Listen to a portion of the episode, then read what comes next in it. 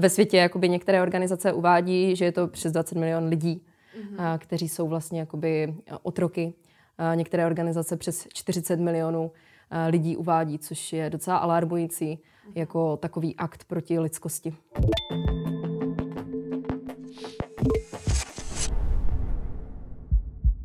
Úvod do mezinárodního práva.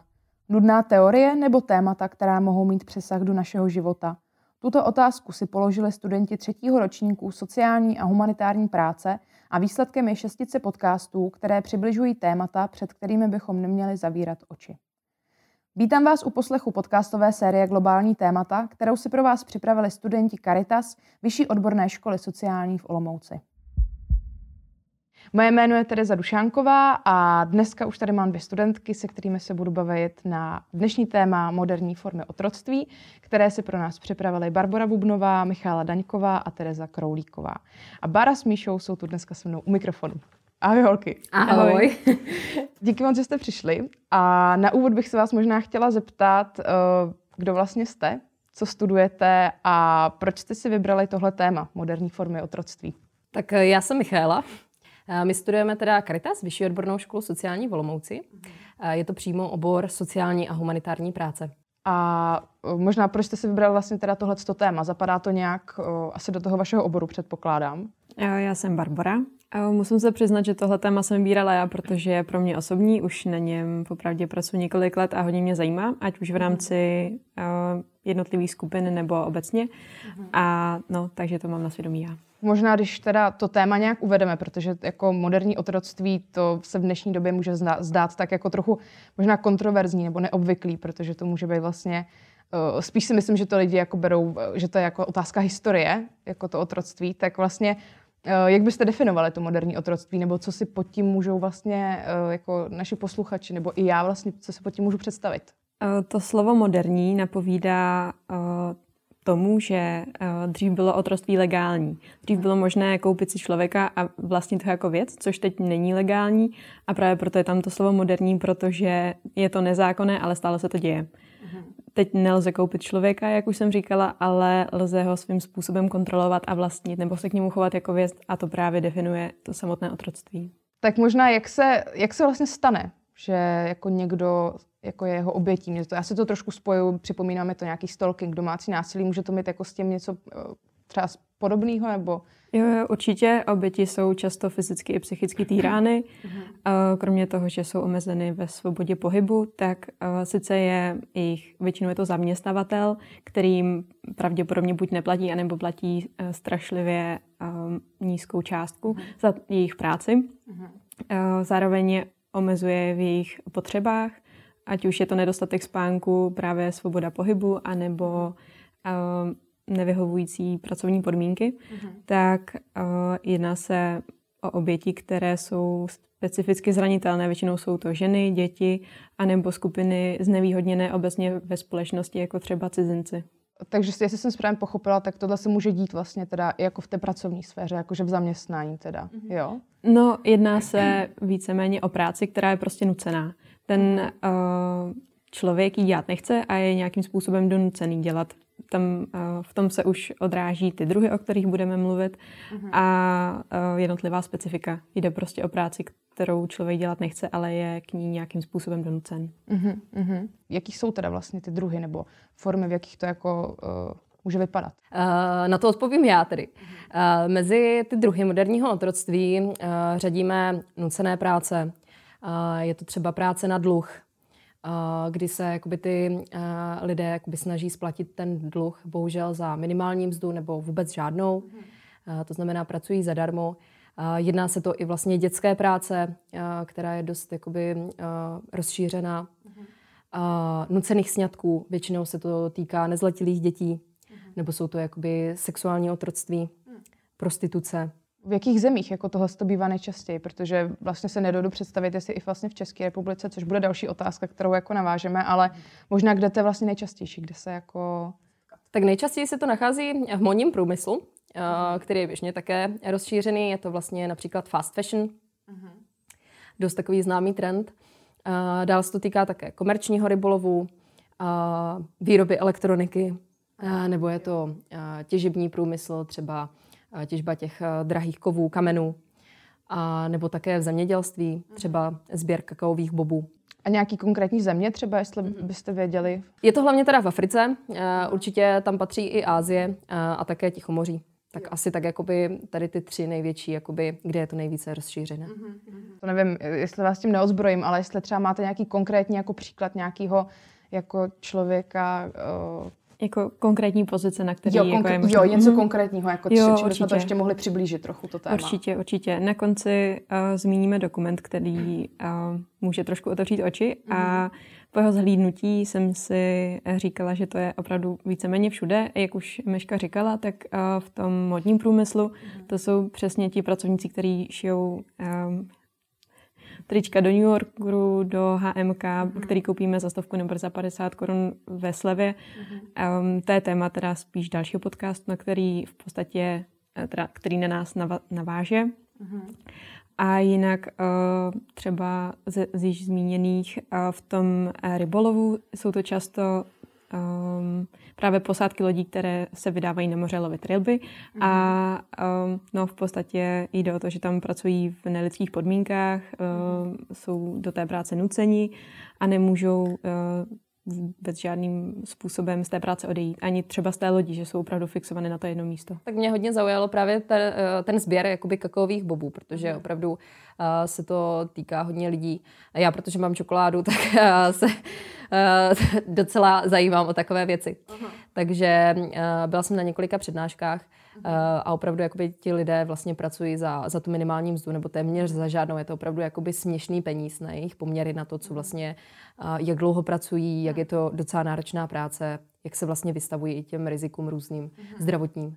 A možná jako, nevím, už to tady možná částečně bylo tak jako zmíněný, ale jak se jako do toho ten člověk prostě dostane. Jako, že někdo ho někde, jako, když to fakt vezmu do extrému, unese a teď ho nutí něco dělat, nebo to je, že ten člověk vlastně jde do té práce s nějakým očekáváním a ve výsledku to vlastně dopadne tady tím způsobem, jo? Jo, je to spíš tak, jak říkáš, jelikož se jedná o skupiny lidí, kteří jsou nějakým způsobem znevýhodněný, mm-hmm. tak uh, nemají moc možností, kde třeba hledat práci a tak se snadno nachytají na nabídku, která zní sice dobře, ale ve výsledku je to opravdu hodně velký háček. A uh, když se jedná třeba o cizince, tak uh, pokud se dostanou do země, kde by chtěli pracovat a vědí, že tam se mohou vydělat víc než ve své zemi, mm-hmm. tak se často stává, že jejich zaměstnavatel jim něco naslibuje a zároveň ale třeba obere o osobní doklady, pak jim vyhrožuje policií a jim nezbývá nic jiného, než uh, pro něj pracovat a třeba i zadarmo. Jo, takže tam je možná už pak taková jako naděje, že to vlastně někdy skončí, ale... U nás, jestli můžu teda zrovna jakoby na to navázat, tak v Česku. Jo, bylo jakoby podle globálního indexu tedy, uh, bylo v Česku zaznamenáno přes 30 tisíc obětí moderního otroctví. Wow. A, a týkalo se to vlastně sociálně slabších skupin, hlavně teda i těch etnických menšin, jako například z Ukrajiny, uh, Rumunska, Moldávie, uh-huh. jo, kdy opravdu jakoby, uh, pracovali většinou ve stavebnictví uh-huh. uh, nebo tady v nějakých tady těch těžších pracích. Uh-huh. A jinak, co se týče jakoby světových jakoby organizací, ve světě jakoby některé organizace uvádí, že je to přes 20 milion, uh, jakoby přes 20 milion lidí, uh, kteří jsou vlastně jakoby otroky Některé organizace přes 40 milionů lidí uvádí, což je docela alarmující jako takový akt proti lidskosti. Jo, to je jako hodně šokující číslo. Mě osobně zarazilo teda i to, že vlastně se jako tady ty, když to teda můžu nazvat jako hrůzy, že se vlastně dějí jako i v České republice a to číslo je jako 30 tisíc, myslím. No, to číslo bylo aktuální k roku 2018, takže uh, to může být o hodně víc s tím, že vlivem pandemie a stížených podmínek nacházet si práci může být ta um, situace teďka úplně jiná. Mm-hmm. A zároveň uh, i celosvětově neexistují fakt jakoby úplně přesné čísla, protože se nedají odhalit všechny oblasti, a místa nebo jednotlivci, kterých mm-hmm. se to týká. Jo, já na to možná i navážu tím, že jsem se chtěla zeptat vlastně v tady tom odvětví, jakoby, jak to je třeba, co se týče jako podíl těch žen versus mužů, nebo jestli v tom právě hrají roli i děti, což jste zmiňovali uh, už před chvílí, že vlastně trochu jo. Jo, jo, trošku hodně. uh, no, 71% ze všech obdě- obětí tvoří ženy. Mm. Ty jsou obecně celosvětově a hlavně v rozvojových zemích zranitelnější vůči hledání si práce a udržení si. Mm-hmm. A no, co se týče počtu dětí, tak to je až k 218 milionů, s tím, že většina pracuje uh, jako sexuální otroci a hlavně v rámci Asie. Jako ty děti? Mm-hmm. Jo? Jo, jo. Mm-hmm. Uh, no. Tak to je, to mě překvapilo, fakt. Já, já bych jako uh, asi čekala, že u, jakoby u těch žen, že to je jako takový si myslím, Uh, že se to dá nějakým způsobem očekávat no, a ano, právě, jo. právě od těch žen, které nějakým způsobem skončí v sexuálním otroctví, ať už je to prostituce nebo přímý obchod s lidmi, uh-huh. tak tyto ženy často otěhotní a mají vlastní děti, ale ty děti nemají jinou možnost, než pokračovat v tom, co dělají co jejich že, uh, uh-huh. matky kvůli tomu, že se často nachází v nějaké oblasti, kde opravdu není jiná možnost, nic jiného tam není, tam není a uh, dokonce jsem našla dokumenty, které mapují to, že jsou města, které se přímo, um, které fungují na sexuálním otroství, ať už turistů nebo místních, jako je to by mě zajímalo jako nejmladší dítě, jako od kolika let vlastně jako ty děti můžou, nebo jsou vlastně tak jako zneužívaný, jo, když... No, těžko říct. V rámci dětské práce, nejenom toho sexuálního otroctví, jsou opravdu i ty nejmenší děti, záleží, jaké to jsou práce. Dětská práce má samostatné Eh, druhy, mm-hmm. ať už jsou to dětští vojáci nebo práce v cihelnách, což souvisí s dlužním otrostvím, kterým už mm. jsme zmiňovali, sexuální otroství, práce na stavbách nebo hlavně na skládkách třeba mm. a i domácí práce. To se, mm. to obecně se moc neví, ale i domácí práce je považována za formu otroctví. Mm. Týká se hodně dětí a hlavně teda dívek a žen přičemž za to nedostávají víceméně žádné peníze, jsou odříznuty od domova, od, jaké, od jakýchkoliv um, sociálních struktur, takže se tomu nemají uh, moc šanci, jak bránit a je hodně těžký se z toho dostat. Už víme teda, že tady je koronavirus přes rok, tak to už taky jsme trošku naťukli jako to téma. Tak bych se možná chtěla uh, vás zeptat, jakoby, uh, jaký to teda na to má vliv jakože jestli eh, se to právě nějak ty počty jako zvýšily těch obětí, anebo se to zůstalo stejný, nebo se to mm-hmm. zmenšilo, jak to, jak to vypadá? Nenašla jsem konkrétní statistiku, která by říkala uh, konkrétní čísla, jak moc se to zvýšilo nebo zlepšilo, ale mluví se hlavně o tom, že uh, pandemie jak asi všichni víme, má velký dopad na ekonomiku a na to hledat si a udržet si práci. Takže eh, spousta zaměstnanců je nucena udržet si práci i za podmínek toho, že se nakazí Eh, přistoupit na podmínky, na které by normálně nepřistoupili, protože eh, nemají jinou možnost než práci, kterou právě mají a eh, pro zaměstnavatele to zároveň slouží jako omluva pro to, aby dělali něco, co by za normálních okolností nebylo přípustné. Jo, jo, jo, takže spíš jakoby ta pandemie tomu tak jako na, přilila do ohně v uvozovkách, když to tak nazvu. Jak se vlastně na tom moderním otroctví, když teda to vezmu celkově, jak se na to můžeme vlastně, jaký na to můžou mít vliv běžní lidé, nebo jak se na to můžeme vlastně my sami jako podílet, nepodílet, jestli se můžeme to nějak zapojit, nebo... Já teda za sebe uh, můžu říct, že vlastně uh, například třeba, když uh, kupuji, nakupuji v obchodech běžně, hlavně teda čokoládu, protože opravdu to se to týká, to se to týká, mám pocit jako hodně, uh, tak je třeba vždycky dobré se podívat na nějaké označení. To znamená jako vždycky se podívat aspoň třeba na druhou stranu té čokolády, což dělám já třeba uh, jestli je tam třeba označení Fairtrade, což je obrovský jako taková jakoby uh, vlastně za, na podporu právě tady těch, uh, tady těch uh, dělníků, uh, na to, aby právě dostávali za, uh, za tady tu svou práci jako uh, kvalitní mzdu, vlastně uměrnou jejich práci. Takže já se vždycky dívám na to označení opravdu, jakoby z kam to pochází. Jo, jo. A, a potom si to, podle toho si to koupím, jo, koupíš, nebo ne. Jasně, jasně. A ještě nějakým jiným způsobem se to dá poznat, nebo nějaký další jako... No, tak asi největší tip je právě to zajímat se a vyhledávat si informace o hmm. značkách, ať už uh, jídla nebo módy, čokoliv, cokoliv, co si kupujeme, má za sebou nějaký proces zpracování a výroby. A právě tohle je hodně důležitý sledovat, který značky se podílejí nebo nepodílejí uh, na nějaké míře práce, která mm. není úplně OK, ale uh, musím říct, že je to těžký dohledat. Mm. Existují na to studie, ale jednoznačně se nedá říct, že tahle značka je špatná a tahle je dobrá.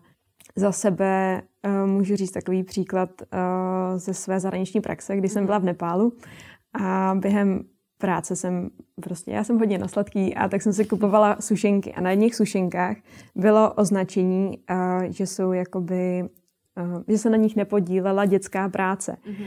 A tak jsem si tak říkala, jakoby, jo, to je super, jako vidět to, ale zároveň jak špatný to v té zemi asi je, že to musí psát na obyčejní sušenky. Pak jsem si to dohledávala a zjistila jsem, že je to horší, než se zdálo. A um, na první pohled to prostě není vidět. Je, jestli teda ještě můžu něco říct, jak vlastně Barča říká, tak opravdu zajímat se.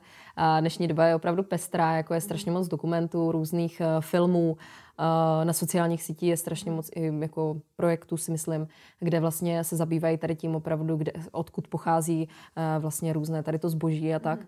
Takže je dobré se třeba podívat na nějaké ty filmy. Třeba například oblíbený teďkom je Seaspiracy, což je vlastně oblíbený jakoby na Netflixu. Zajímá se to právě o tady ten rybolov. Myslím si, že je to v oblasti Thajska.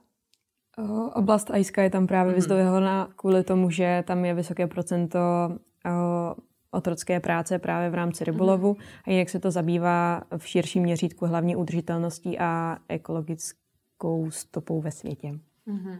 To, jo, tady ty doporučení určitě, jestli klidně ještě něco máte, protože přesně jak jako Míša říkala, že je hrozně jako v dnešní době náročný si vyfiltrovat jako ty informace a rozeznat, co vlastně je relevantní a co není, takže určitě, jestli máte ještě typy na filmy, dokumenty, tak... A v rámci projektu Jeden svět, tam mm. vychází spoustu, spoustu dokumentů a jeden z nich je třeba Krev v mobilech, který se právě zaměřuje na to, jak těžba drahých kovů mm-hmm. ovlivňuje uh, právě moderní otroctví, jaký my na tom v podstatě máme podíl a opět se vracíme k tomu začátku, prostě je důležitý o tom něco vědět a mm-hmm. nějakým způsobem to třeba nepodporovat. Já jsem možná ještě jakoby k tomu chtěla říct, protože já, jakoby, eh, když jsem byla menší, tak jsme na základních školách mývali hodně přednášky, například eh, na téma fair trade. Uh-huh. A jako chtěla bych říct, že to je opravdu jako důležité se třeba jakoby o tom zajímat, protože je to výborný v tom, že uh, dá to ten pohled opravdu na to, jak uh, ti lidé musí dřít.